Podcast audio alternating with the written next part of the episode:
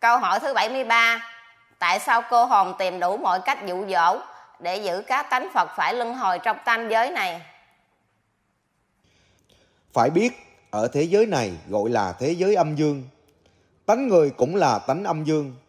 Bảy thứ tánh âm của con người là do ban thánh chúa thế giới quản lý. Tánh người nào sử dụng tánh âm nhiều thì các loại cô hồn giúp tánh người này tham ác và kiến chấp nhiều để tánh người thỏa mãn. Đây là cô hồn giúp tánh người, chớ cô hồn có cản tạo công đức đâu. Điển hình, người tu theo đạo Phật là buông bỏ hết, mà không chịu buông bỏ, mà thích ngồi trên cao, để chỉ huy mọi người nữa chớ.